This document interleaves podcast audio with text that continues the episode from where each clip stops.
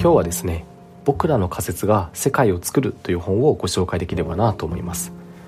この仮説という言葉よくですねビジネスの世界で耳にするんですけどそもそも仮説とは一体どういう意味なのかこんなことについてまず考えてみたいなと思います。一般的にはこの仮説とは現時点で一番確からしい答えというのを意味してます。ただなんとなく無機質というかちょっと面白みのない定義にも聞こえますよね。一方でこの「僕らの仮説が世界を作ると」まあ、この本によると仮説を立てるというのは仮説を作って情報を集めて仮説をまた再構築してと。そしてそれを実行して検証する。この一連のプロセスを得ながら新しい定義とかあとはまだこの世にない定義を作り出すことこのように定義されているんですね。新しい定義を作り出すと。これはこの本ならではの定義だなというふうに思いますしなんだかワクワク感も感じられるなというふうにも捉えてます。ではこのまだ世にない新しい定義とか考え、まあ、そういう意味での良い仮説というのを作るためには一体どうすればよいのか。この本では5つ方法を紹介されてたんですが、まあ、その中でも個人的にかなり印象に残ったポイントを3つ絞ってご紹介できればなと思います。まず良い仮説を作るための1つ目のポイントが宇宙人の視点で考えるというものです。地球に初めてやってきた宇宙人がこの状況を見たら一体宇宙人どう感じるだろうかと、まあ、こんな視点で考えましょうということですね、まあ、宇宙人の視点これくらい振り切って考えるとですねあ実はなんとなくのルールとか前例主義で動いてたんだなというふうに気づかされることが増えてきます。で個人的にはこの宇宙人の視点とちょっと似た感覚がありましていろいろな環境っていうのを経験しておくのが大事になるかなと思ってます。例えば私は以前コンサルティング会社に勤めてたのもあっていろんな企業の現場を目にしたんですね。それこそグローバルに展開してるメーカーさんからベンチャー気質の企業とかあとは観光庁みたいなところまでとにかくいろんな現場を見させていただきました。そうすると大企業ではもう当たり前のようにまかり通ってるルールというのが実はベンチャー企業だと全く存在しないというケースもあるんですね。それこそ細かい点だとメールに役職名を必ず書かなきゃいけないところもあれば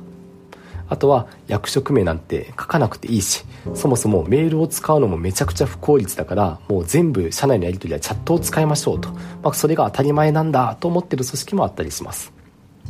こういったある種真逆の環境っていうのをいくつか経験しておくと少しずつですねなんとなくのルールでしたりあと前例主義みたいなものが見えやすくなってきます。こういう経験を少しずつ重ねていくことっていうのがなんかちょっとずつ宇宙人の視点に近づいていける一個のヒントなんじゃないかなというふうに思います。続いて良い仮説を作るための2つ目のポイント。それが面白さイコール親近感×質この絶対値であるという点です。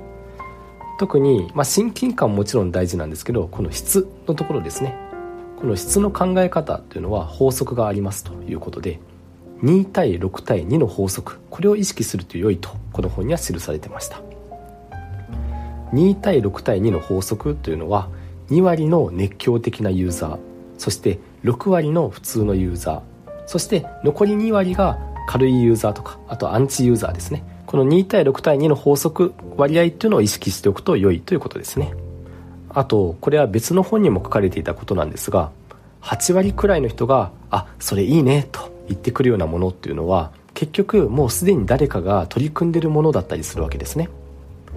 一方で8割くらいの人が「えそれ本当にうまくいくの?」と疑問に思っててで一方の2割くらいの人が「あそれいいじゃん」と言ってくれるようなもの。こういったものは実はまだ誰も取り組んでないような新しいチャンスだったりすることもあります。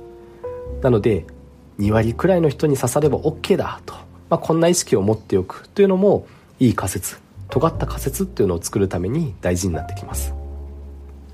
そして最後3つ目ですね。良い仮説を作るための3つ目のポイント。それはドミノの1枚目を倒すという意識です。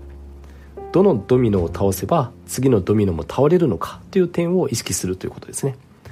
例えば何か新しいツールっていうのを社内に導入して普及したいなという活動があったとします。この時にですねいきなり一気に全社に対して来週から新しいツールを導入します。説明資料もこの URL 見といてください。じゃあ来週からぜひ使ってみてくださいと案内してもですねおそらくあんまり浸透しないんじゃないかなと思います。それよりもドミノの1枚目になってくれそうな部署というのを先に探す方が効果的だったりします。例えば営業部は大阪エリアの発言力っていうのがめちゃくちゃ強いと。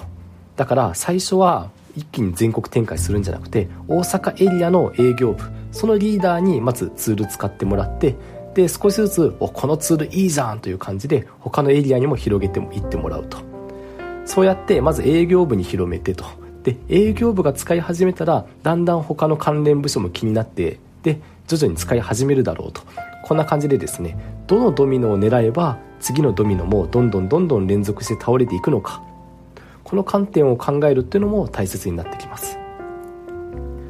以上ですね僕らの仮説が世界を作るこの本に書かれている良い仮説の作り方5つのうち3つをかいつまんでご紹介してきました。この仮説というキーワードをもっと深掘ってみたいという方もしいらっしゃれば是非この本読んでみてもらえるととても嬉しいなと思います。今日はここまでにします。